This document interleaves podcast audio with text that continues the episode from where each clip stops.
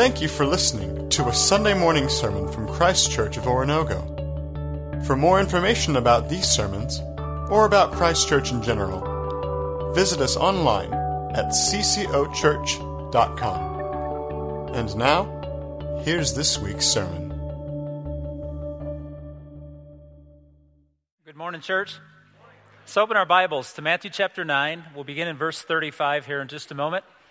Matthew chapter 9, verse 35. If you're visiting this morning, my name's Mark. I have the privilege of being one of the ministers here, and we are grateful that you're with us. In fact, if you're coming to Christ Church, you've come once or twice and kind of just in and out, checking things out, and you feel like this might be a place uh, that you'd want to call home to be a part of this community of believers, we'd love to have you do that. We'd also love to meet you.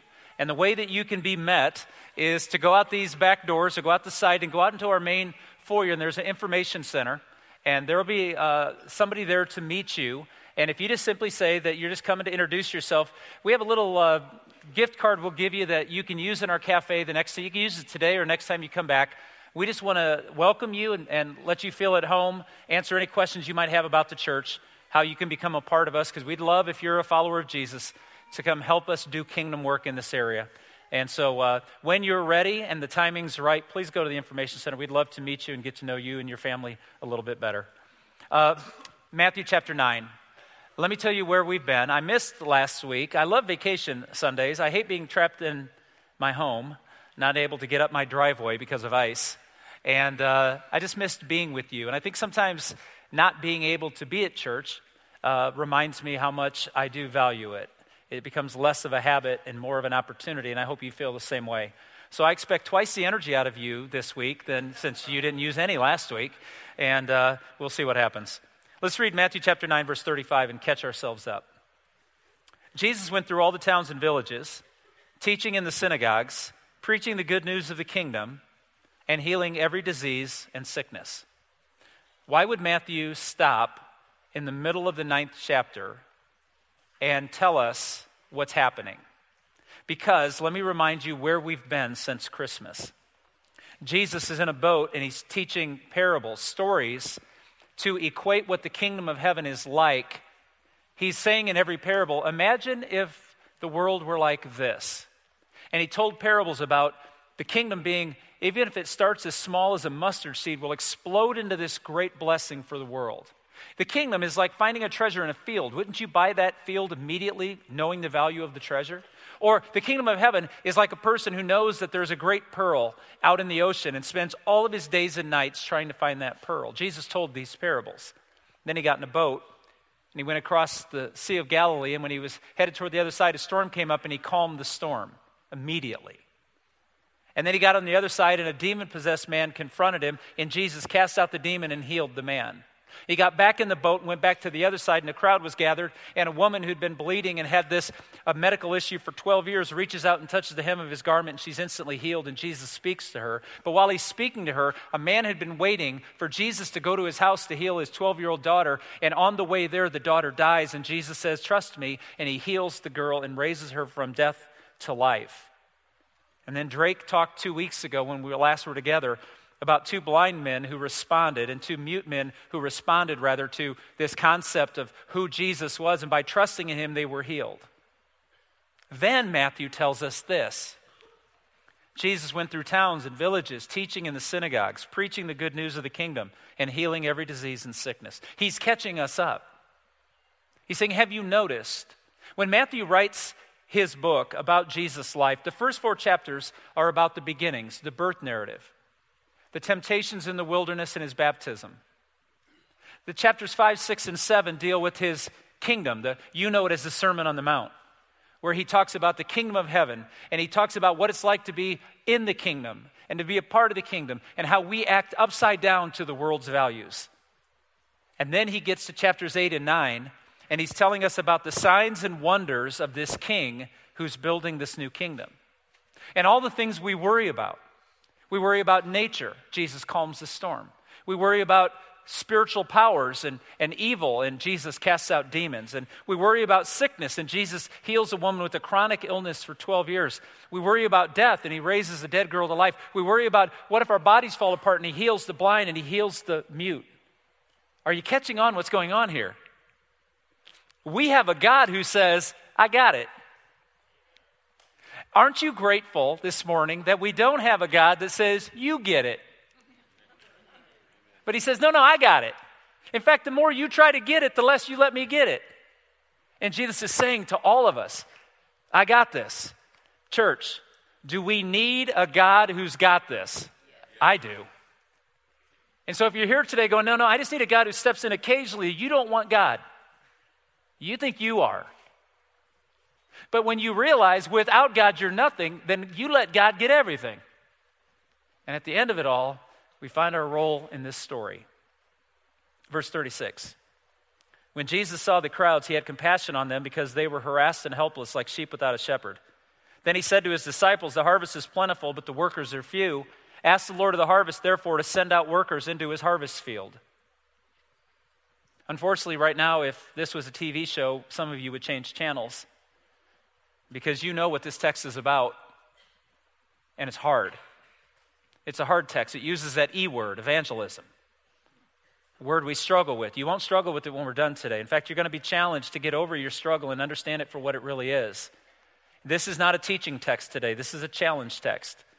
And we're going to give you an opportunity, if you're willing, we're going to give you an opportunity to respond today in a way that matters to you, not just to your preacher. Matters to you and your family and your friendships, not just to the crowd and what people think of you. And I hope you'll be prayerful for the next few moments and be willing to respond. I want to show you four things out of this text, and then I want to challenge each one of us. And I will be a part of this challenge today. First of all, Jesus notices our hardship. What Matthew is recording is something that is emotionally important to me. It's not just being sentimental or romantic, it's not just being theologically correct. There is an emotional attachment I have to this particular teaching, and let me explain it. He notices our hardship. Verse 36, let's take pieces of it. When he saw the crowds, they were harassed and helpless like sheep without a shepherd. See, Jesus notices our condition. He notices when we're scared. He notices when we're upset. He notices when we're frightened. He notices when we're bold and proud and egotistical. He, he gets us. He's not blind to us. He notices our hardship and he feels something toward that. But he notices our condition first. He says they're like sheep that are scattered and scared without protection. They're harassed. And it, that doesn't mean much to us unless you're a farmer and you have sheep. For the rest of us, we always just think of sheep as these cute, cuddly things that are pictured in something, cartoons. But Jesus was, Matthew was making a point about Jesus that sheep aren't very smart. They're not that incredibly clean. They don't smell great. They don't have great defense mechanisms, if any at all. They're not fast. So outside of that, they got everything a sheep without a shepherd are going to die because they'll eat anything. They'll eat noxious weeds, and I'm told that they actually blow up inside, which would be awesome to witness, but not today. if I were Drake, I'd put up a video. I don't have one. I wish I did. But sheep will eat anything, so a shepherd has to lead them to fields where they'll eat wisely. Sheep can't protect themselves, so the shepherd has to stay up while the sheep sleep to protect them from wolves and bears and anything else that might attack them. The shepherd has to lead them beside still waters, Psalm 23, because if the waters are rushing, the sheep will get scared and they could fall in. And if you have a wool sweater on, you're going to drown. You see, when Jesus said they were sheep without a shepherd, what he was saying is, left to our own volition, we're in trouble. He did not come to yell at us, He came to protect us, to save us. When Jesus saw a crowd, and here's the thing I love about him this is why it's emotional to me. Jesus could look down on me and my life and he could say these words You did it to yourself. And he would be right.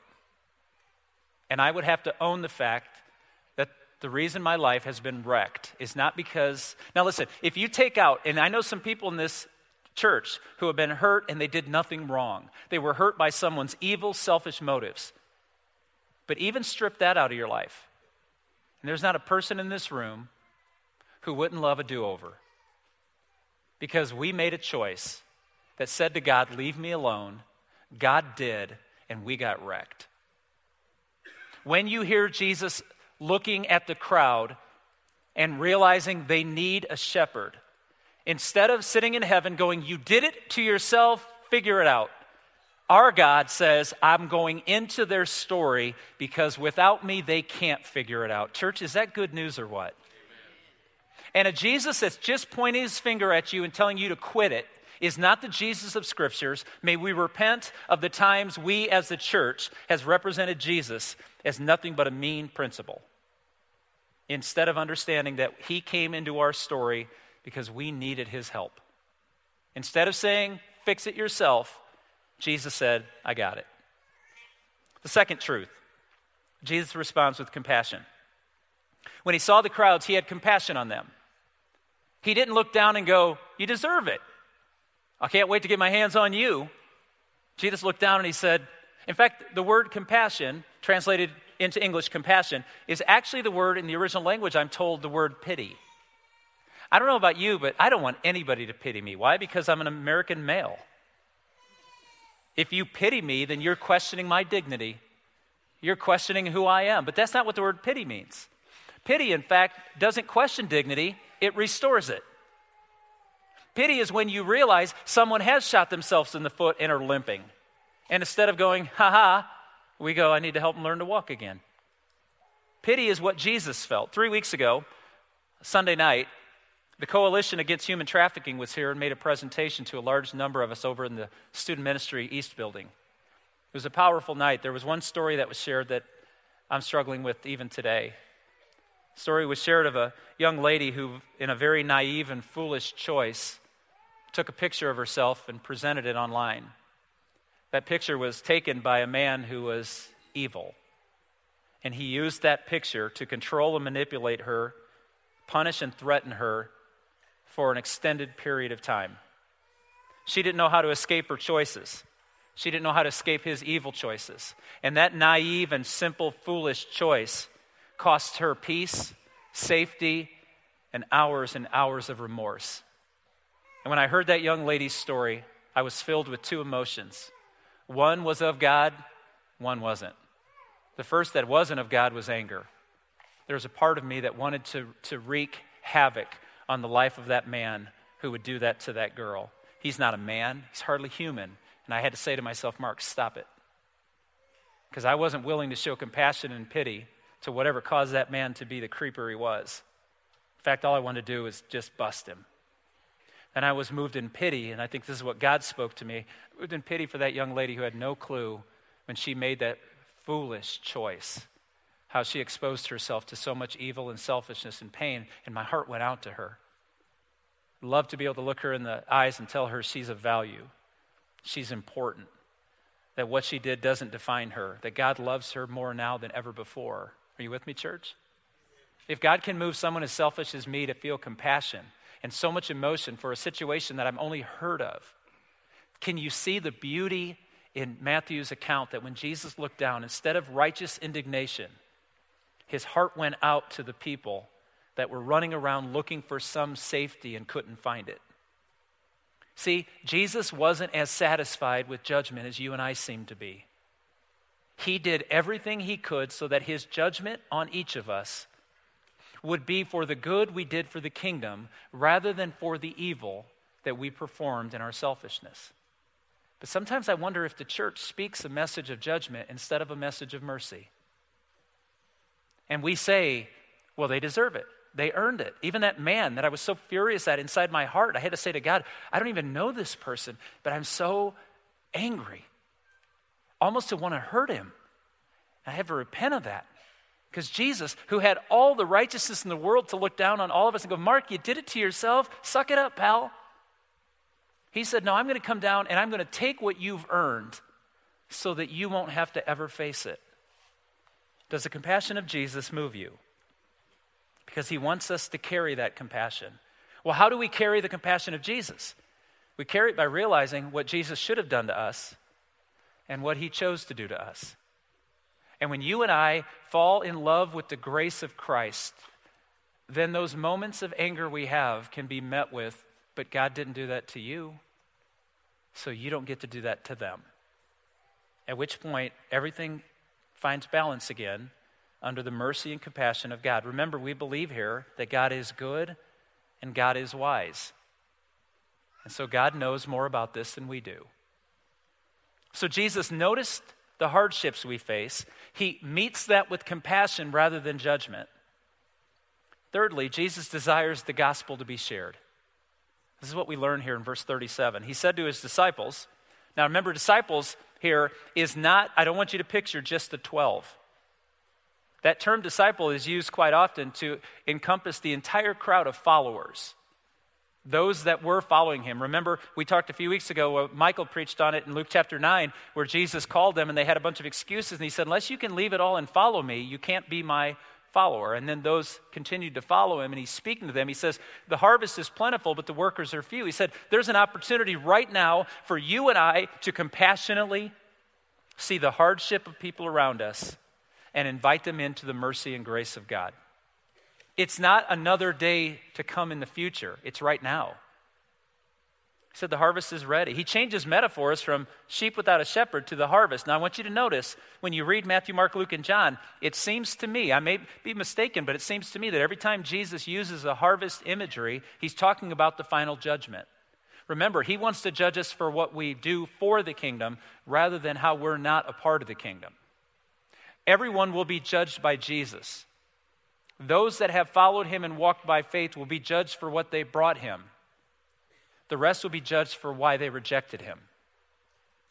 And so the judgment harvesting concept is here. Let me try to equate it this way, and I hope this makes sense. I tried first hour, and we'll see. I have some friends, not professionally, but I have some friends in my world who, in the past like six months, have got their pilot's license. And when I heard about it, they became like superheroes. And I was like, wow, you can fly a plane? Yeah, I just got my training, and I got my hours in, and I'm going to have my license soon. And I became jealous and I, and I started to feel inferior because here's what I concluded my whole life I'd never be able to fly a plane. Why? I looked up the qualifications. My eyes work. I can operate a vehicle. I can read an instructor's manual. I could fly a plane. Then I saw the fifth component you have to have money, and I went, oh. but if it wasn't for that, I could fly a plane. What I had done is I had disqualified myself from that ever being a feasible thing for me. Because I thought that's what rich people do. That's what fancy people do. That's what the, the, brightest mechanics and engineers in the world. I'm thinking, no, no, no. I know one of these guys. If he can fly a plane, I can fly a plane. but I had disqualified myself from ever fathoming that I could be a pilot because I had put on it. The reason I'm not a pilot today is I've never put the time in to learn. And many of us sit here today, and Jesus says there are people in your world right now who need to know that the kingdom of God is open to them, that Jesus is compassionately in love with them, that he came not to judge them, but to free them. And you and I have already concluded I can never fly a plane. My preacher needs to say that. I can't. I, am not, I don't have enough Bible. I, I, I, don't, I don't talk very well. I, I, I've made too many mistakes. If they start laughing at me and you've disqualified yourself from ever flying. Church, what I want to redeem today is this God never asks us to do anything He hasn't equipped us to do. And He has equipped every single one of us to tell people how good Jesus is. You don't need a Bible degree to tell people how good Jesus is, church. So, can we be freed from the lie that you have to be super qualified and superhuman. You have been qualified by Jesus Christ. Why do I say that? Because one time Jesus said that it's harder for rich people to enter into heaven than most anybody else. And his disciples asked him, then who can be saved? So he gives this great illustration, and the crowd's like, oh, We're not qualified. And Jesus responded in Luke 18 What is impossible with men is possible with God. So before you sit here today and tell me, Preacher, I'm, I'm not qualified. You're wrong.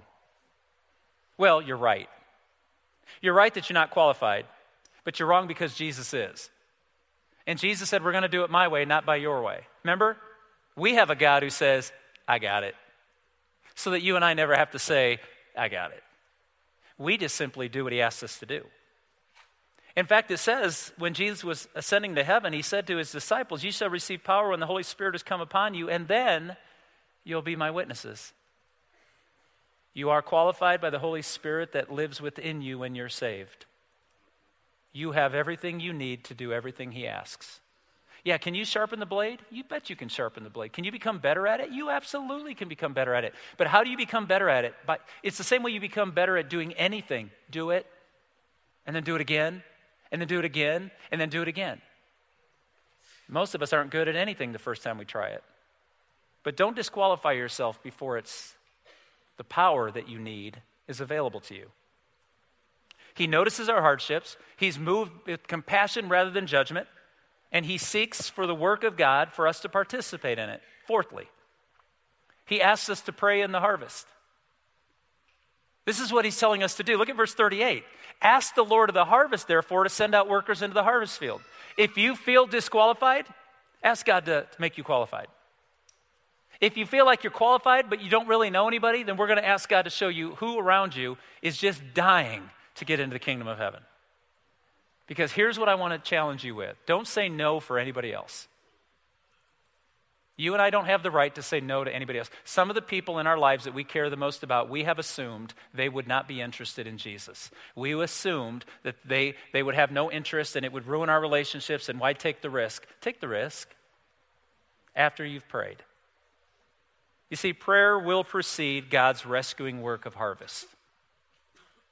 A friend of mine, we were chatting on text this week, and he said, What are you preaching this Sunday? Because he heard we got iced out. And I said, I'm going to use the message that I intended. I really want to preach this message because I think we as a church need to awaken ourselves to this. And he said, Oh, dude. And I said, What? And he goes, You're going to preach on the two things people in the church hate to talk about. It's two of the three. You're going to preach about prayer. You're going to preach about evangelism. I said, I could put tithing in at the end. And that would have the whole, then I'd have the Holy Trinity of turning you off. But I said, Yeah, I am, because you can't have one without the other. And I finally realized that. My attempts to evangelize have been futile because I've never really asked God to open doors that I can't open with my personality or with my logic. You see, the kindness that I have received from Jesus is the kindness I can offer to anybody else. Not my personal kindness, but I can tell them about a Jesus who has compassionate love rather than judgment for them who sees their condition. And instead of sitting there and saying, You've earned it, he says, No, no, I want to free you. Do you know anybody who needs to know that? That God's not out to get them, but God's for them? You see, people without, without faith in Jesus are like sheep without a shepherd. They're unprotected, they're scared, they're running around. Now, some of them seem fat and happy. They're getting plenty of grass, plenty of water. They haven't been bitten yet. Sounds like a lot of people who think, I'm good, I'm good, and one day I'll work it out with God. Jesus looked down and said, You have no clue how unprotected and why your life seems so harassed. Secondly, we must show compassion for them. Rather than judgment or dismissing them, we need to have pity on their condition, and pity means we feel for them. Three weeks ago, I was touched by that girl's story, and I'm not a good dude. It won't leave my mind makes me think that there's some people out there who need rescuing in multiple ways. Third, we need to see the possibilities of faith birthing in them. We need to be a part of the solution that they face. We need to tell them about a shepherd who loves them and provides for them, the good shepherd, the one who leads us in clean grass and runs us by still water and protects us with his rod and his staff and anoints us with oil and takes away all of our scratches and injuries. That's the Psalm 23 shepherd people need. And fourth, we must pray for the harvest. So I'm going to ask two things of you today. And I'm going to ask you to respond to this challenge, whether you'll accept it or not. The first one is oh, maybe I brought a fourth no talk about in church. Would you fast? Now, fast is not denying yourself so you feel horrible about you. Some people turn fast into punishing themselves for their sin. That's not what a fast is. A fast is taking away something you enjoy to pursue something of greater value. So, for some of you, and I know when I talk about fasting food, people just click channels. For some of you, that's not what you need to be challenged by. For some of you, how about you give up 12 hours on the internet? You don't go on Facebook for a week. you don't post every brilliant thought you have on Twitter and count how many likes you get. How about for some of us, we don't have our morning cup of coffee? Don't, Mark. Yes, I did. that you awaken and you think, why is my life a wreck? And you stop and go, because I haven't had my coffee. God, I want you more than coffee. You see, fasting can be a five minute thing or a 20 day thing. What a fast simply does is it realigns us with what's most important. There's been a fascinating thing happened in our house recently, and, and I'm at fault, and also I was the one who figured it out. I don't think the TV would come on if I didn't turn it on. So, for about a one week period of time, I just didn't turn it on. We talked. Go figure. We got stuff done. We had conversations, and sometimes we just got ahead in our work, and sometimes I got to read my devotion beforehand. I thought that TV is a pain. Would you fast because, see, when I brought this up, I believe if God answered my prayer, each one of you had an idea in your head and you said, I could do that. And all I'm asking you to do is take the time that you would normally spend on that event or that thing and simply. Now, if you skipped a meal, I'm not asking you not to eat. When you're most hungry, before you eat, spend five minutes asking God to make you as hungry for Him as you are for that burrito. Ask God to make you as thirsty for Him as you are for that morning cup of coffee. You with me? First thing. Second thing is pray. I'd like you to take out your phones right now if you have them with you. If you have a phone that's got a little wind up thing on the side, sit this one out. if you have an old fashioned flip phone and you still have all of your money, God bless you. But if you have one of those cool things you're still making 90 payments on, get it out. I'm going to ask you to do this. I'd like you to set an alarm right now for 9:38 a.m. and 9:38 p.m. I'd like you to set this alarm to go off twice a day for the next couple of weeks. Why? Because Matthew 9:38 says to pray that the Lord of the harvest will call workers into his field. Would you at 9:38 a.m. have your phone go off? Mine goes off. It, bon Jovi's "Living on a Prayer." That's what I chose for my alarm which was so cute because one of our elderly ladies walked up to me in the foyer after first hour and she said, Who is this Bon Julie? I must be some guru that was leading my life or something. But anyway, it's Bon Jovi. So my phone say, uh, starts to play Living on a Prayer. Let me tell you what I've learned in the last three weeks that my phone's been set at 938 to remind me to stop my selfish life and pray for people to know who Jesus is. Every time, without exception, except for the weekends maybe. Every time during the week, 9:38 a.m. comes or 9:38 p.m. comes, I am busy doing something for myself and it annoys me. And I thought, why in the world can't it go off when I have a few moments to stop and pray? And then I think God said these words to me Mark, because praying for the lost is as inconvenient for you as it was for me. When Jesus left the best of heaven to come to the worst of earth, he was inconvenienced. Why am I surprised? that caring about someone not named Mark Christian is going to be inconvenient.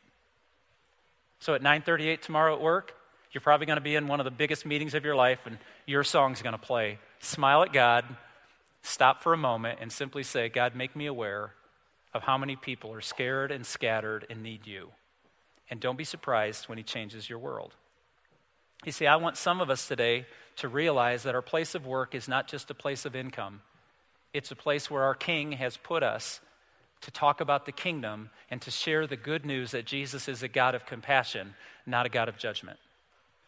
That our homes and our neighborhoods, that our bowling leagues and our, our golf partners and our racquetball friends and our coffee people and, and our book club and, and your Facebook groups, that all of those are moments that you don't have to preach sermons. That's why you feel disqualified. You're like, I, I don't even know. Do you know how good Jesus is? Tell them that and pray that God would open opportunities for you, that you would engage your neighborhoods, that you would engage your own homes, that you would engage your own heart.